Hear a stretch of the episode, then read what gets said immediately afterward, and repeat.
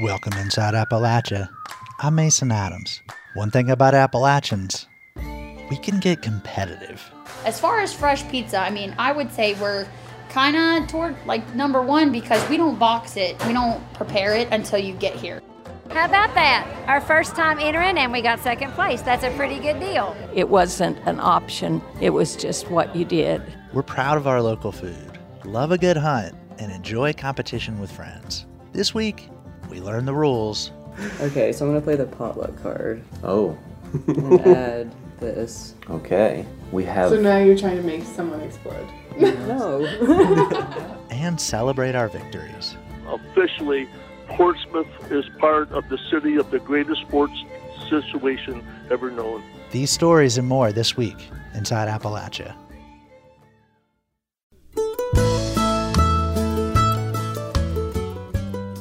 Welcome inside Appalachia. I'm Mason Adams. Appalachians love to compete. Whether it's rec league softball, a turkey calling contest, or workplace chili cook-offs, mountain folks are in it to win it. But there's more to competition than winning. Later in the show, we'll meet competitors who are also keepers of beloved Appalachian traditions. But first, it's time to put on our game faces. And let me tell you, some of the most competitive people I know are mushroom hunters. Each spring, people take to the woods in search of morels, aka dryland fish, molly moochers, hickory chickens. No matter the name, morels are a seasonal favorite throughout Appalachia, and they inspire all kinds of competition. Folkways reporter Nicole Musgrave went to the Mountain Mushroom Festival in Irvine, Kentucky. She found people looking for the most mushrooms, the biggest mushrooms, and the tastiest way to eat mushrooms. Up on a stage tucked underneath a tent, John Allen is preparing a cream sauce, chock full of morel mushrooms. The cooking demonstrations are in full swing. Now, whenever I'm doing a cream sauce, I actually, when I'm thinning it out, I always go about one step thinner than I want my final sauce to be. Because This is John's 10th year demonstrating at the festival, pull off first. which celebrates local traditions around morel mushrooms. Morels are a type of wild mushrooms that can be found in the forests of Appalachia in the springtime. They're often identified by their honeycomb like caps. They can be smaller than a fingertip and bigger than a hand, and they're prized for their meaty texture and their nutty, buttery flavor. For his dish, John layers the morel cream sauce over a piece of sourdough bread and tops that with a slice of tomato and fried morels.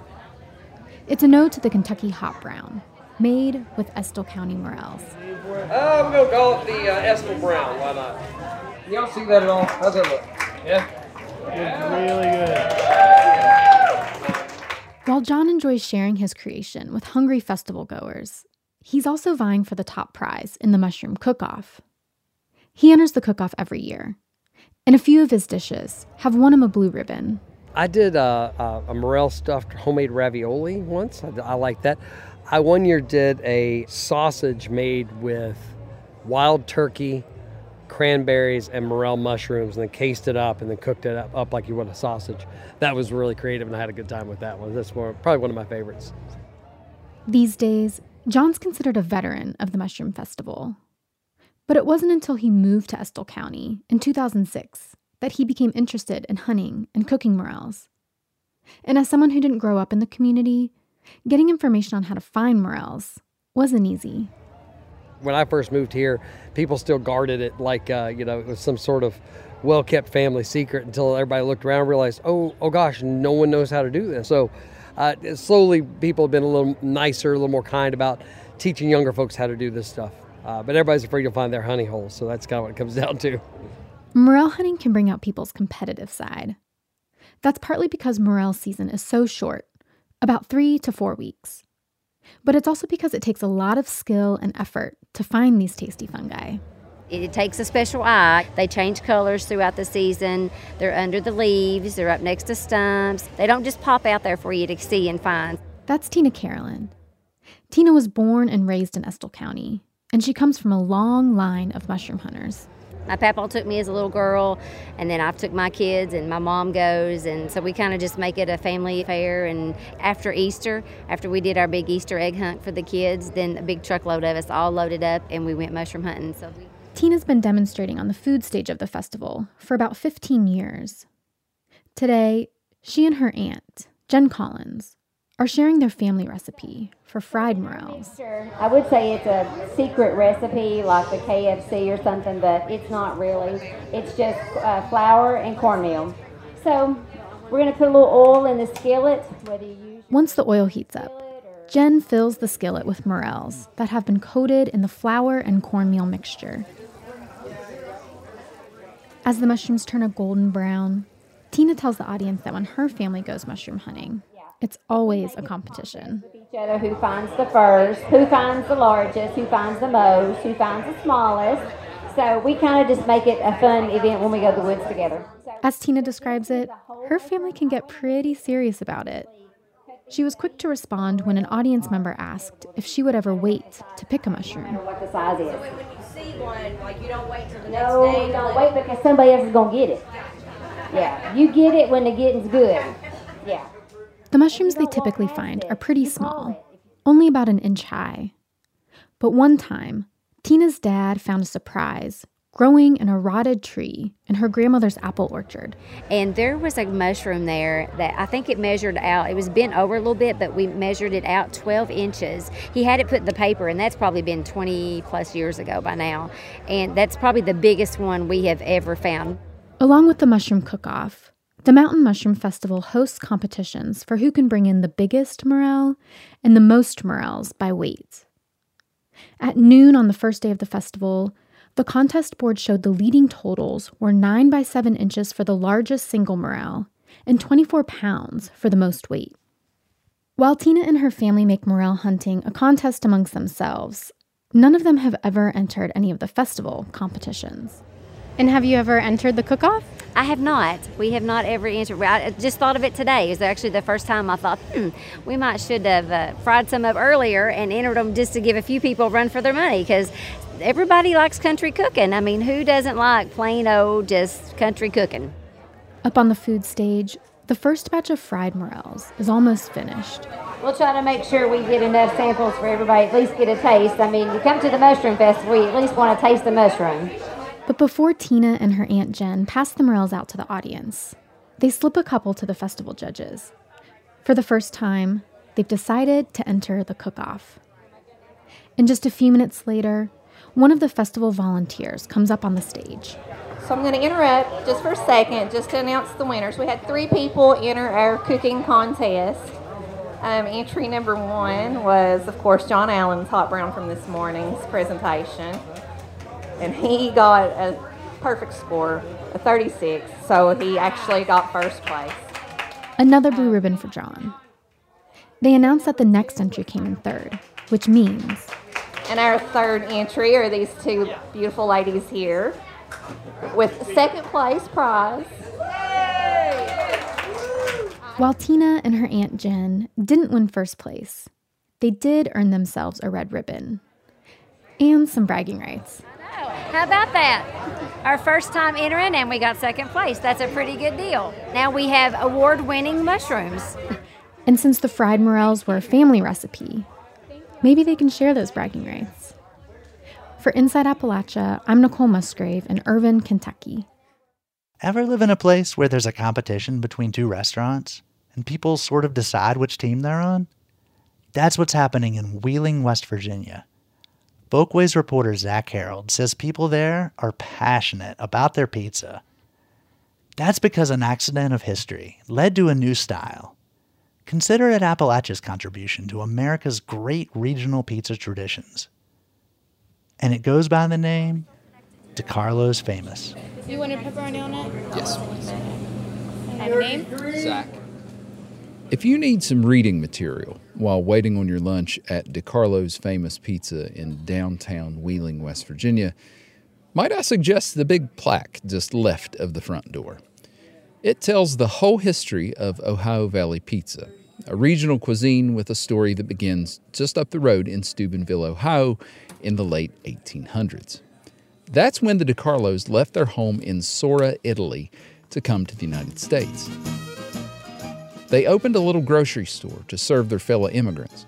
The store became renowned for its Italian bread, which got so popular the family converted the whole business to a bakery, making bread as well as cakes, donuts, and cookies. Then came World War II. Primo DiCarlo found himself stationed in his ancestral homeland, and it was there he discovered a delicacy called pizza. Primo returned home determined to get in the pizza business. He borrowed some cookie sheets from the bakery, as well as the family bread dough recipe, and started tinkering. But the DiCarlos ran into a problem. They didn't have a pizza oven. By the time the crust was as crispy as Primo liked, the cheese on top was burned. So he just added the cheese after it came out of the oven. Cold cheese on a hot crust. The family had single handedly, and more or less accidentally, created a brand new kind of pizza that would eventually take the region by storm. It would come to be known as Ohio Valley Pizza or Wheeling Pizza, but more often than not, it would be called DiCarlo's Pizza. Oh, hold on, I think my order's up. It's us. Sorry about that. Anyway, Primo opened the first store in Steubenville in 1945. Then he and his kid brother Galdo opened another store in downtown Wheeling four years later. It's only expanded from there. There are now DiCarlo's franchises and imitators all over Ohio and West Virginia, and their numbers are increasing by the day. There's even a location in Myrtle Beach, South Carolina now. The DiCarlo family hopes their cold cheese pizza will soon take its place in the pantheon of American pizza styles, alongside New York's big floppy slices, Chicago's deep dish, and Detroit's thick crusts. But here's the thing according to locals, not all DiCarlos are selling the same pizza. There are subtle differences in the crust, the sauce, the cheese. So if Ohio Valley Pizza is about to go national, which is the real deal? I decided to hit the road to find out, you know, for journalism. I came to the downtown location at the suggestion of local journalist Jeremy Morris. He wrote a pretty extensive history of the Ohio Valley pizza phenomenon for the website Weelunk. Go grab uh, a couple slices and, and watch the barges and, and look at the uh, architecture on the island. There's no finer way to, to spend a lunch hour or an evening in Wheeling than some DiCarlo's on the river. So that's exactly what I did. Took my pizza down to the riverfront where, unfortunately for radio, some guys were power washing the sidewalks. It was here I took my first bite, and it was revelatory. The crust was way crispier than I expected. You could still see the individual shreds of cold cheese. That cheese was salty and chewy, calling attention to itself in a way that melted cheese just never does. My pizza research was only beginning, though. Another name that comes up quite often when you're discussing Ohio Valley Pizza is Patsy's in Elm Grove. I got Wheeling native Patrick Yoho to give me the scoop on this place. I met up with him as he waited on slices in the parking lot. If you pull in here and wait for pizza, um, you're going to be sitting here for 45 minutes. Uh, they, you know, you call in, you, then you get a number. You, you order what you want, and they give you a number. And we're number 74. Patsy's used to be a DiCarlo's. Galdo DiCarlo originally opened this shop before turning over the reins to employee Pasquale Vespa, Patsy for short. The family did that sometimes. But these franchise agreements weren't as heavy handed as you might see with a national fast food chain today. Owners like Patsy had the freedom to make small tweaks where they saw fit. Patsy's is different. Uh, the sauce is different. The cheese is kind of like crumbled instead of grated like long slices. uh, and the, the, sauce is spicier. It's got a green pepper kind of kick to it. And the crust is airy thin most of the time and very crispy. Like and a cracker. Yes, yeah, it's super thin. That other voice is Molly Poffenberger. She's originally from Charleston, but moved to Wheeling after college. Scared me to death as a transplant. I was like intimidated by the whole thing because somebody was like, this is what you have to do and there's no extra toppings like if you were to say can i get black olives Oh, no, or oh my gosh they would That- that's blackball a- you Yeah, that's the thing that's very different too. That the it's it's pepperoni cheese. Uh, in the last uh, 10 years, they 10 or 15 years, they've added uh, pepper rings that you can get on the side in a bag, and you can put. There's a reason so little has changed, as employee Erica Mitchum told me. It's, you know, you don't fix it if it's not broke, you know? As far as fresh pizza, I mean, I would say we're kind of toward like number one because we don't box it, we don't prepare it until you get here. So it's not like it sits on the oven. Now, Patrick, being a seasoned Patsy's veteran, had a suggestion to make the pizza taste even fresher. Can't see it on the radio, but there you go. See, you can see the cheese. It's crumbly. He got a plastic bag of extra cheese to sprinkle on top. Okay, so sometimes it comes with a lot of cheese, sometimes it doesn't. It kind of depends on who's working. And I feel like when you pick it up, a lot of the cheese can fall off. So I will say the um, the cold added cold cheese and cold pepperoni. We add something to it. It does. Now, by this point, I'd eaten pizza for both lunch and dinner, and I still had one more stop on my tour the DiCarlos in Wellsburg, West Virginia. I came here at the suggestion of my friend Candace Nelson. You might know her as the author of the West Virginia Pepperoni Roll book, but she's also a Wellsburg native and a die-hard fan of the DiCarlos up here. You know, growing up, DiCarlos for us was a treat. There's something about knowing on payday you got to go to the DiCarlos, and even if you had to wait for an hour, it was worth it because you know when you get home, you have the best tasting pizza that you're going to have until the next time you can afford this special treat. When I arrived, I found Mark Vaughn working the ovens just like he has for the last 20 years. He told me this is one of the most traditional DiCarlos, originally opened by Galdo himself back in the day before it was taken over by current owner Tim Morris. Yeah, same oven. Everything's pretty much the same. A couple updates here and there, paint jobs and whatnot, but By this point in the day, I'd eaten a slice of pizza for almost every hour I'd been awake. So this time I just ordered one. what's the best way to order a slice? What's your favorite? My favorite, extra cheese and mushrooms. Can I get one of those? I ate it in what's apparently the customary way standing in the parking lot, box on the trunk. And it was crispy and cheesy and chewy. The mushrooms lended some extra flavor and texture. It was delicious, just like all the other pizza I'd had that day. Now, I'm not trying to cop out here. Each of the three locations I visited did have subtle differences, but I, I don't think I can say one is better than the other. Let's say Ohio Valley Pizza does go national. When they get that first DiCarlos in Sioux Falls or Pensacola, pizza lovers are going to rave over that crispy crust, the tangy tomato sauce, the cold cheese. They won't know whether they got the downtown version or the Elm Grove version or the Wellsburg version. Maybe a few of them will be inspired to trace this pizza back to its source, and that's when they'll discover all that nuance that the people of the Ohio Valley, the true connoisseurs, have been debating for decades. Everybody else? They're just going to be happy they got a darn good pizza. From the cold cheese pizza capital of the world, I'm Zach Harold for Inside Appalachia. When the moon hits your eye like a big pizza pie, that's amore. Just a note on Dean Martin, whose famous song That's Amore we're hearing. Martin was born and grew up in Steubenville, Ohio, which falls within Appalachia. It's also less than an hour from Wheeling. So Zach points out there's a not zero chance that when Dean Martin sings That's Amore, he's picturing DiCarlos. Those last two stories came to us from our Folkways reporting project, which covers arts and culture in the region. You can see photos of mushroom hunters and Zach's hunt for the best cold cheese pizza at our website, wvpublic.org. Coming up, we'll visit an elementary school in southern Ohio where fifth graders are required to get up on stage and perform a song. Some students sing in Welsh. Uh, I think it's important because since the Welsh basically like founded basically this area, and I think it's great to like support that. That's after a break. You're inside Appalachia. I'm Mason Adams.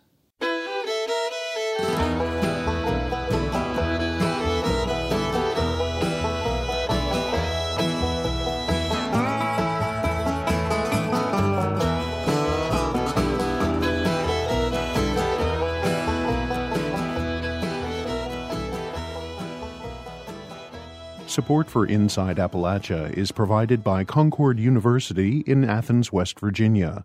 With career focused liberal arts education in more than 80 degrees and programs to pursue various career options, not just a single job. More at concord.edu. It'll get you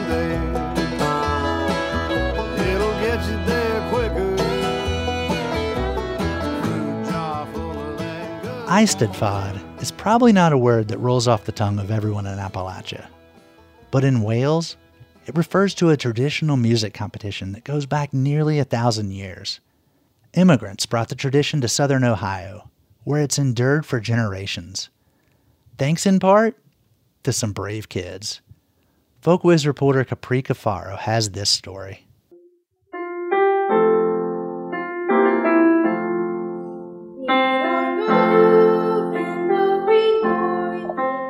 The auditorium at Westview Elementary School in Jackson, Ohio is at capacity. At least 100 parents, grandparents, brothers, and sisters are here to watch their family members perform. Billy Witt is singing Calon Lan, a Welsh song about valuing the little things in life. Billy wasn't crazy about the idea of getting up and singing this song in front of this crowd, but he seems resolute, determined to get through Calon Lan and be done with his performance. Uh, I sung Calon Lan because my friend was going to sing this song, but he didn't know how to pronounce like any of the words, so I was singing it to him for him to like try to figure it out. And Mr. Kugel overheard me and he asked me if I wanted to try to sing that. Mr. Kugel is the fifth grade music teacher. You'll hear from him later. And at first I was kind of not really, but then he kind of talked me into it. Even though it took some convincing to get Billy to sing the Welsh song, he saw some value in doing it. Uh, I think it's important because since the Welsh basically like founded basically this area, and I think it's great to uh, like support that and like have a bunch of different things like the Eisteddfod to keep that tradition going. Getting up in front of a crowd and singing is part of a Welsh music tradition called the Eisteddfod. Let me say that slowly for you. I said fod. It has an important place in Jackson, Ohio culture because almost two centuries ago, over 3,000 Welsh immigrants arrived in southern Ohio and brought with them the centuries old tradition. This Eisteddfod performance is from 1947 in Wales. With the traditional trumpet call to the four winds, Wales's week-long national Eisteddfod is opened at Colwyn Bay. A crowd of 12,000, including visitors from all over the world, gather at the legendary Gorsedd Circle to witness Wales's greatest national institution. The Eisteddfod Choir leads the crowd singing Wales's national anthem, another chapter added to the ancient history of Wales.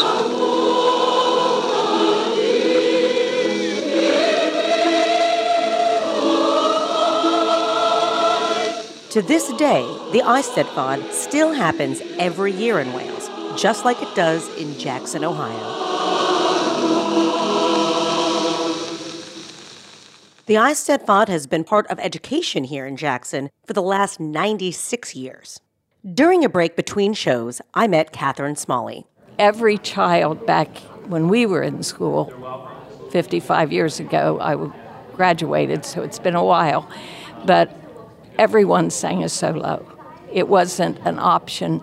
It was just what you did. Catherine Smalley came to this year's Eisteddfod to watch her grandson sing in the performance. She says the event has changed a bit over the decades. They've given some of the kids other options by singing duets or quartets or whatever, which is good. That at least gets them up there. In today's version of the Eisteddfod, students of Jackson City schools are required to participate in all five years of elementary school. The students aren't judged, not yet. That happens later when they're in high school. For now, they're just performing songs like Billy Witt. So the Welsh song that they sang was is called Calon Lan, um, and the translation, rough translation of that, is that uh, the singer doesn't need material things; um, they just need a pure heart. They don't need gold or silver or pearls, and uh, in order to have a, a happy life. That's Sam Kugel. Billy mentioned him earlier as Mr. Kugel. Sam's a music teacher in the schools, and he teaches students the melodies. He gets some help teaching them the words. He turns to Dan Rothenham, a professor based in Wales. Dan helps students with Welsh pronunciation. What was important was the pronunciation regarding um, Calon Lan. So, um, you know, doing a lot of enunciating and showing them what some of the words meant that kind of sound similar in English so that they could kind of relate and go, oh, well, that's a really easy word for me to know that I know and use every day um, here in Southeast Ohio. So if I've learned the, the Welsh word, then um, hopefully we have like a, a, an impact on them, especially given the, the Welsh heritage. And at one point, there would have been a, a lot of Welsh spoken. So it was really nice to be able to, to, to do those things.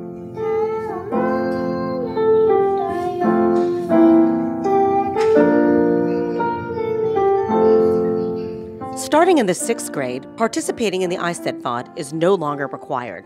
At that point, students can choose to continue to participate, and the Eisteddfod shifts from just being a performance to becoming a competition. My name is Camden Robinson, and I am a sophomore at Jackson High School. Camden says being required to get on stage in elementary school gave him the building blocks for success in high school and beyond. I don't think I would have ever proceeded in doing um, the Eisteddfods if I wasn't required in elementary school because it requires a lot of confidence to stand up in front of all these people that you know or don't know even to just sing or play your instrument. Like it's a lot and it takes a lot of building up to get that. Like it I still struggle with like the confidence to get up in front of people and sing or play my instrument. It just takes a lot and I I don't think I ever could have done it without being without doing it in elementary school.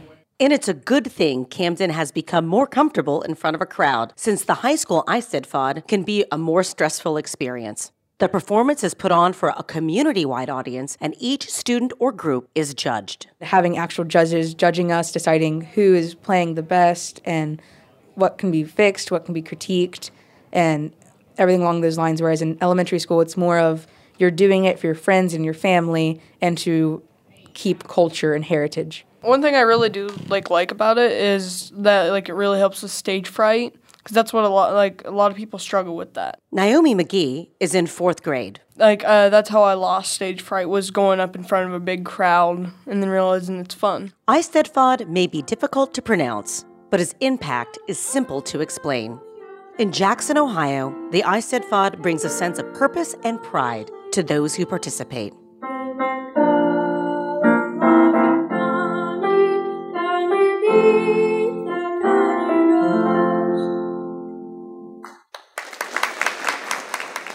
For Inside Appalachia, I'm Capri Cafaro. Another competitive tradition that's endured for generations is weekly board game night. Whether with family or friends, we play Monopoly, Settlers of Catan, sometimes even Candyland. Folkways reporter Clara Hazlett reported on a board game that matches West Virginia's favorite cryptids with some of its favorite places to eat. So everyone has five cards, and the first thing you need to do is just make sure you have at least one dish in your hand. There are four of us sitting around a wooden table where a colorful board has been arranged. And as long as everyone has a dish, We're playing a game called Hungry for Humans. then you will select one and place it above your monster board. It's my first time playing, and I'm up against the two creators of the game, Jared Kaplan and Chris Kincaid. Mine was slightly hungrier than yours. Um, I get to go up six. So. The odds are not in my favor. I'm gonna say you look hungry, and I'm gonna make you eat that extra chunky milk. So then I have to go back? You go back one. What? Yeah. but now We're in Chris's home in Morgantown, West Virginia. His basement is a board gamer's paradise. A giant game cupboard lines the wall, and the table we're playing on has been designed specifically for the activity. Here's Jared. us as the players, we are the humans. We each have a monster friend who wants to eat humans, but if you feed it enough good food, it'll satisfy its human hunger and it won't eat anybody. Good food like a sundae from Ellen's Ice Cream in Charleston, or a burger from the Farmer's Daughter in Capon Bridge. However, if you feed it too much too fast, it becomes too powerful and just explodes. If you feed it the wrong things, because there are some nasty foods in here, then it becomes hangry and it just gets mad at you and it will eat you. Oh, we got a minus two. What is that one? This is toothpaste with an orange juice chaser. Don't know if you've ever had a glass of orange juice after brushing your teeth. Horrible. Maybe the worst. Yep. Jared says they wanted the game to celebrate their home state and its local restaurants. I love food. So um, I just started thinking of uh, a game that involved food. specifically food from West Virginia. Wouldn't it be cool if the biscuits and gravy were from Tudor's? And then it was like, yeah, that would be cool. What if everything was from a West Virginia restaurant? And then it sort of, sort of built from there. Cryptids are another important part of the game. Mothman, I think, is maybe people's favorite card in the game. The Grafton Monster, Sheep Squatch, Mothman, and Flatwoods Monster are all special power cards that give you an extra edge on your competitors. In real life, cryptids are only rarely spotted, and it's the same in the game. What do you do? You hear that? The What? buzzing. No, the sheep squatch coming to scare Jared out of the meal. Chris and Jared met several years ago in their hometown of Beckley. Chris says they bonded over their love for board games. We've played games with people from very different walks of life, from very different places, um, with very different belief structures, and it's great. Nobody cares about any of it. We're just there to rob the bank or or rescue the princess. As a kid, Chris would play games with his dad and two younger brothers. It was always associated in my life with happiness and togetherness because we grew up uh, not super well off, so a board game was about as much entertainment. We weren't going off to taking trips and vacations all the time. We played Uno till we ruined decks. Now, Chris is a family doctor and a professor at West Virginia University. Honestly, board games are my escape. My career's pretty taxing, especially lately, um, as far as time consuming and um, energy consuming. And it's just, it is how I recharge my batteries. He's carried on the family game tradition with his own kids. Like even now, my kids have a board game shelf over there that's starting to rival mine. Jared works in marketing at the resort at Glade Springs in Daniels, and he has his own marketing business.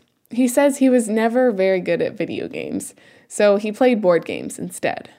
For someone someone like me who has a ton of anxiety, I actually enjoy being around people more than you would probably think. That's what I love about board games is it brings people together. Jared says for him, board games aren't just something he pulls out at the holidays. It's really the anchor right now for me that brings my friends together is like, hey, I'm gonna have a game night and people are excited about it and want to come over. At one of these game nights in Beckley several years ago, none of their other friends showed up, so it was just Chris and Jared. They didn't end up playing anything. But we just started talking about games and I told Chris about an idea that I had for our first game. That was the start of their company, Lonely Hero Games. And after diving deeper into the world of board games, they quickly learned that a good game needs good artwork. If your art in your game is not good, you're gonna hear about it. Morgantown artist Liz Pavlovic was the perfect fit for their second game, Hungry for Humans. She'd never illustrated a board game before, but she's known around the state for her funky renditions of West Virginia food like pepperoni rolls and cryptids like Mothman. I just really like celebrating the, um, I don't know, weird stuff in the state and the stuff that maybe people don't know about, especially if you're not from here. Today is Liz's first time playing the game, like me, but she seemed to be getting the hang of it. Okay, so I'm gonna play the potluck card Oh, and add this. okay. We have now you're trying to make someone explode. No. now it's a seven. Liz's monster friend is none other than Flurbin Gusselpot, a peculiar creature, loosely inspired by a bat. It's her personal favorite. So he has like a really weird nose, and uh, otherwise, I guess sort of like a reptile body with a horse tail um, and some fangs and like a really long tongue and really long fingers. And he's purple. He's purple with spots, orange spots. When Hungry for Humans launched on Kickstarter last fall, they received an unexpected amount of support for the game, specifically from West Virginians. Sometimes I reflect on that and feel extremely lucky to be from West Virginia and have our community because if you're creating a game in somewhere like New York, it's like, well, everywhere you look, people are doing that. In West Virginia, though, people take a lot of pride, it seems, in people who are doing things that are different and unique and they want to support each other and lift each other up. And then you know, you kind of want to live up to that. Well, we better make it the best darn game we can and really mean it. Chris says he enjoys playing Hungry for Humans, but he rarely wins. And indeed, Chris's monster, Porgus Beanhammer, is the first one to explode. Don't blow me up, blow him up, because I, fine, I look hungry. That leaves me, Jared, and Liz. At this point, I'm rooting for all of you to join me in the grave. It's a seven, so it's going to be four each, which is going to blow. Whoa. Can I play yuck? We're all about to lose. Yes. Okay, yes. So Okay. first do that. Okay, I'm gonna play yuck on the three. Oh man, Is perfect. that good? Yeah. Yeah, that Yeah, means you win. Once the means, you win. I can't believe mm. that. Good use of the yuck card. Yeah, if you You almost played the had- yuck, we were They may have let me win, but I'd like to think otherwise. Chris and Jared's game, Hungry for Humans, will be available this summer. And even though it isn't even on the shelves yet, they already have ideas for more new games. I don't know how many he has. I have at least 15 right now. If you take off these slats, there's a, a skeleton of a game under this table right now that I've been working on. For Inside Appalachia, I'm Clara Haizlett. You know I love that organic cooking. I always ask for more. And they call me Mr. Natural. On down to the health food store. I own Those last couple of stories are part of our Folkways reporting project. Check out Inside Appalachia's Instagram account to see photos of Appalachian music, food, and crafts. Find it on Instagram at In Appalachia. Last year, I totaled my car when I hit a deer on the Blue Ridge Parkway. It's an unfortunate part of life in Appalachia. Now, though, officials at the Great Smoky Mountains Association are embarking on a new strategy to reduce animal deaths on North Carolina highways. Matt Peiken reported this for Blue Ridge Public Radio. Frances Figart still remembers words from her mother along drives they took through the countryside. We'd see a dead fox or a dead coyote, and she would say, I wish automobiles had never been invented. And that stuck in my mind. Over the years, as Figart traveled the world as a magazine editor, she came to see animal deaths as a global problem. But as creative services director with the Great Smoky Mountains Association, Figart saw a unique way to contribute to the effort of stemming those deaths in this region. Figart is the author of A Search for Safe Passage, an illustrated paperback book written mainly for preteens. The story casts bears, deer, foxes, raccoons, turtles, woodchucks, and other wildlife as characters in a story of ever present struggle animal versus motor vehicle. The Great Smoky Mountains Association is the publisher. It occurred to me that if an 11 year old is reading this book today, in another 11 years, they're going to be graduating from college, and maybe they're going to have the wildlife engineering degree or the road ecology degree that's going to be part of what solves these problems. The development of the interstate highway system, 41,000 miles of coast to coast, border to border roadway, had a severe impact on the travel patterns of wildlife. I 40 is a death trap for a lot of wildlife, particularly near Great Smoky Mountains National Park, which is incredibly biologically diverse. Jeffrey Hunter is a senior program manager with the National Parks Conservation Association. He said animal deaths in this region were largely anecdotal until 2019. Since then, weekly driving surveys and 120 cameras along a 28 mile stretch of I 40 have put hard numbers behind the deaths. Hunter said officials recorded 103 dead bears over three years. Seven wilderness and conservation groups are behind a coalition to stem those numbers. On one end, they're lobbying legislators to fund wildlife overpasses and culverts. On the other, they're appealing to drivers to slow down. I think the Safe Passage Collaborative is an example of how organizations with different cultures, different missions, different priorities can come together in common cause and solve a seemingly intractable issue. That's also the hope behind Figart's book. No animals are struck or killed in the book. Instead, wildlife creatures seemingly with little in common form a forest council to steer one another to safe passage over and under roadways and also keep an eye on how humans help or hurt their efforts. At first, I thought I wasn't the right person to do it. And then I thought about it and realized I was the perfect person to do it because I'm a writer, but I don't know the science. I do not have all those details in my head that would keep me bogged down in the weeds. And so I was able to write it from a very general perspective that would be perfect for a fifth grader. I did study fables and morality plays when I was an English lit major, and I think a lot of that stuff came back into play when I started working on this. I am a bear by the side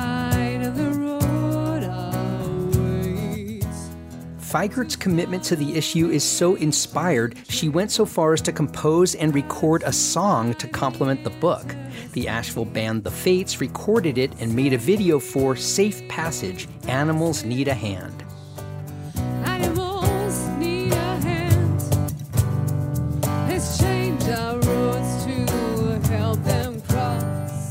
Hunter said the federal government recently set aside $350 million for wildlife management efforts around this issue, but that competition for this money is stiff, with needs all over the country similar to those within the Great Smokies. Hunter said North Carolina is about to construct its first wildlife overpass at Stecoah Gap, where the Appalachian Trail crosses State Highway 143. Figart lives just over the North Carolina state line in Flag Pond, Tennessee. She said her work around this issue is far from over. This is, for me, a great service to be able to commit myself to something that I'm passionate about, make it a part of my job, and make a difference. I like to say in collaboration is the salvation of the world. And I think we've got a long way to go, but we have certainly got an amazing start. A search for safe passage has already found its way into the hands of fifth graders in Waynesville and Hendersonville, and some of those students from Hendersonville recently spoke on the issue with Governor Roy Cooper. I'm Matt Peiken, BPR News. On a baseball field, there's no higher power than the umpire. They call the balls, the strikes, and the outs. And they take the heat when players or fans don't agree. Virgil Broughton worked as an umpire for 38 years. He called everything from Little League games all the way up to the major leagues before retiring to Elkins, West Virginia. In 2018, Roxy Todd met up with Broughton to talk baseball and being an umpire. To be a successful umpire, you got to live the life, clean living, and know the rule book up and down, and try to treat the, the spectators and the ball players with respect. Virgil Broughton spent the first few years of his life up on the logging camp town of Spruce in Pocahontas County. Back then, he says he didn't even know what baseball was. We didn't even have a radio. The only thing you had to do up there, you either go fishing or hunting. But then his family moved to the town of Elkins, where baseball was a big deal. I was 10, 11, 12 years old, and I played for a local Pepsi Cola bottling company. And What do you mean you played for it? Like the Pepsi Cola bottling company sponsored the team? that's right. They sponsored a team, and I was, I was their catcher, and uh, I reckon that's how I ended up umpiring. I love being behind the plate because I always said I want to be where the action is. Then, after high school, he joined the military and was stationed in Germany. He became a catcher for one of the Army baseball teams and got to travel throughout Europe. I liked it because it got me away from the army base, and I met new friends.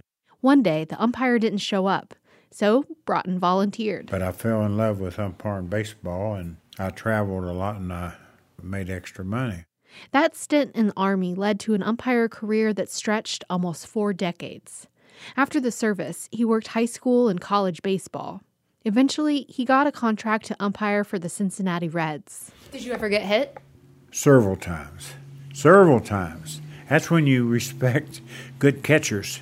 I, I, I, I'm very fortunate. I, I got the umpire behind uh, Joe Ferguson, which was an All-American from the L.A. Dodgers, and Johnny Bench. He was a catcher for Cincinnati when I went into professional ball. When you have guys like that, they protect you.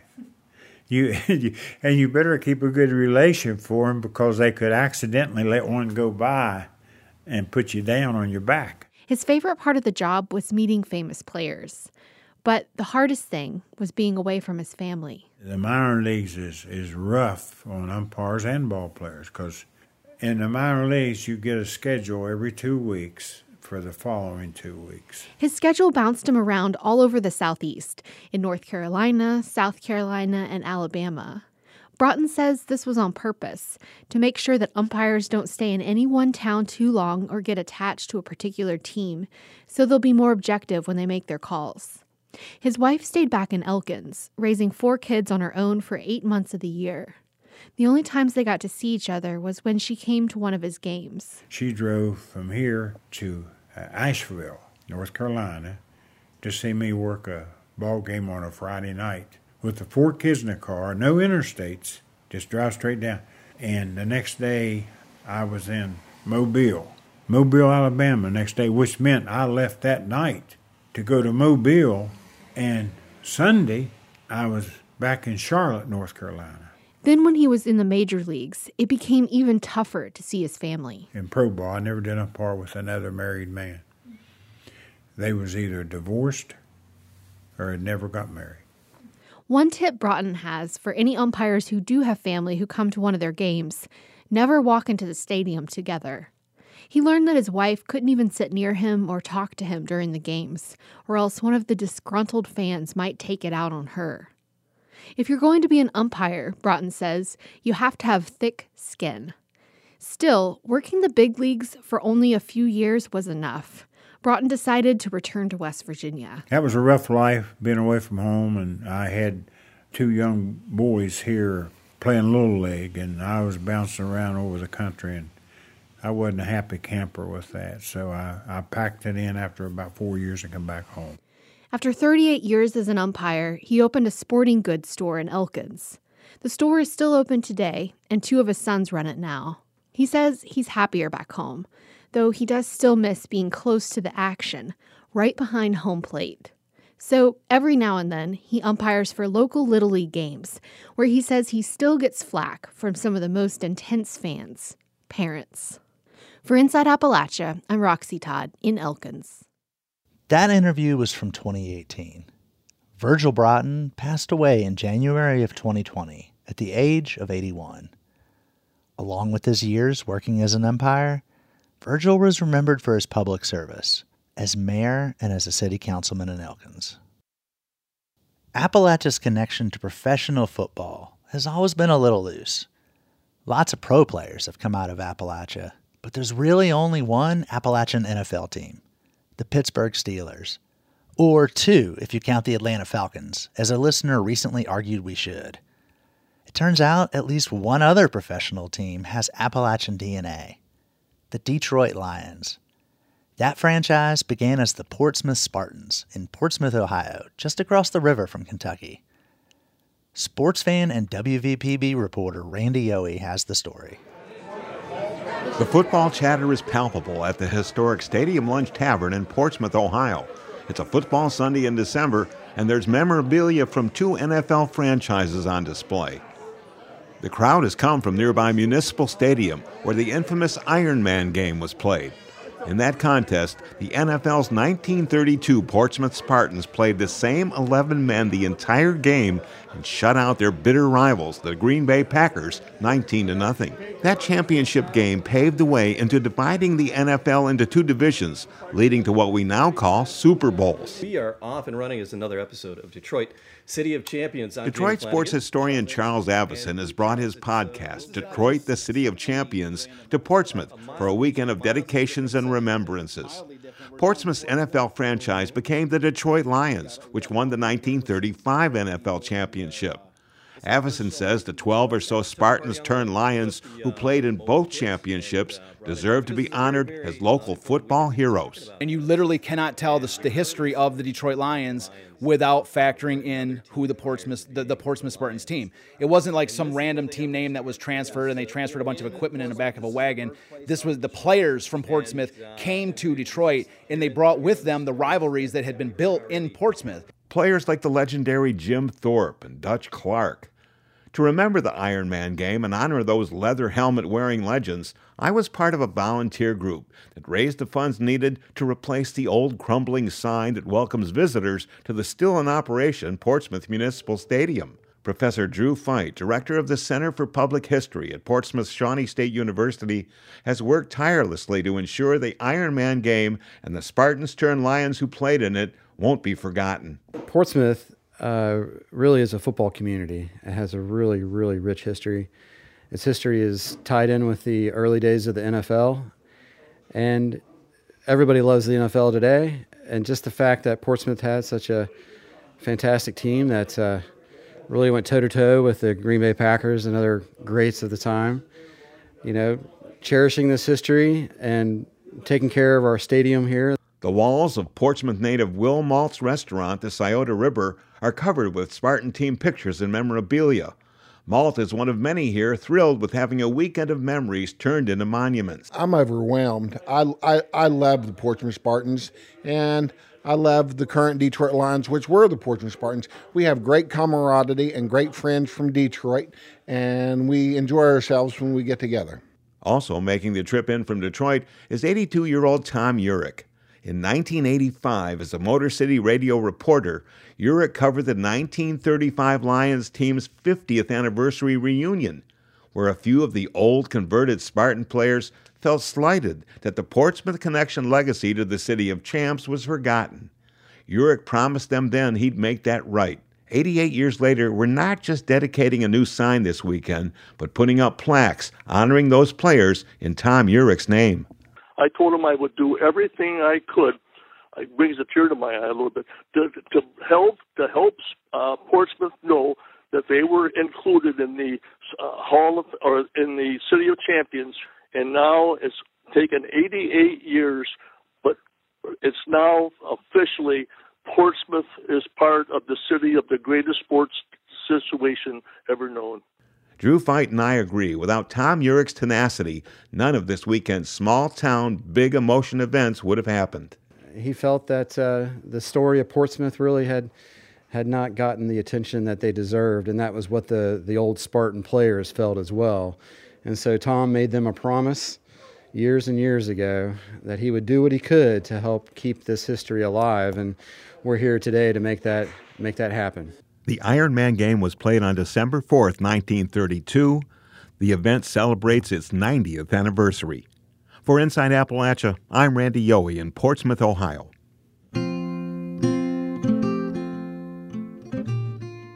What about you? What kind of competitions are happening in your neck of the woods? Maybe you know about a sport or contest we've never heard about. Or maybe someone there makes pizza like nobody else. Tell us about it. Write us at InsideAppalachia at wvpublic.org. Or find us at InAppalachia on Instagram and Twitter. Till next time, thanks for joining us as we journey throughout Appalachia. Cornbread butter beans and you. Our theme music is by Matt Jackfert.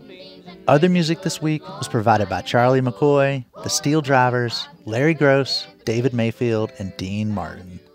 Bill Lynch is our producer. Our executive producer is Eric Douglas. Kelley Libby is our editor. Our audio mixer is Patrick Stevens. Zander Aloi also helped produce this episode. You can find us on Instagram and Twitter at InAppalachia. You can also send us an email to insideappalachia at wvpublic.org. Visit wvpublic.org slash insideappalachia to subscribe or stream all of our stories. Or look for Inside Appalachia on your favorite podcast app. Inside Appalachia is a production of West Virginia Public Broadcasting.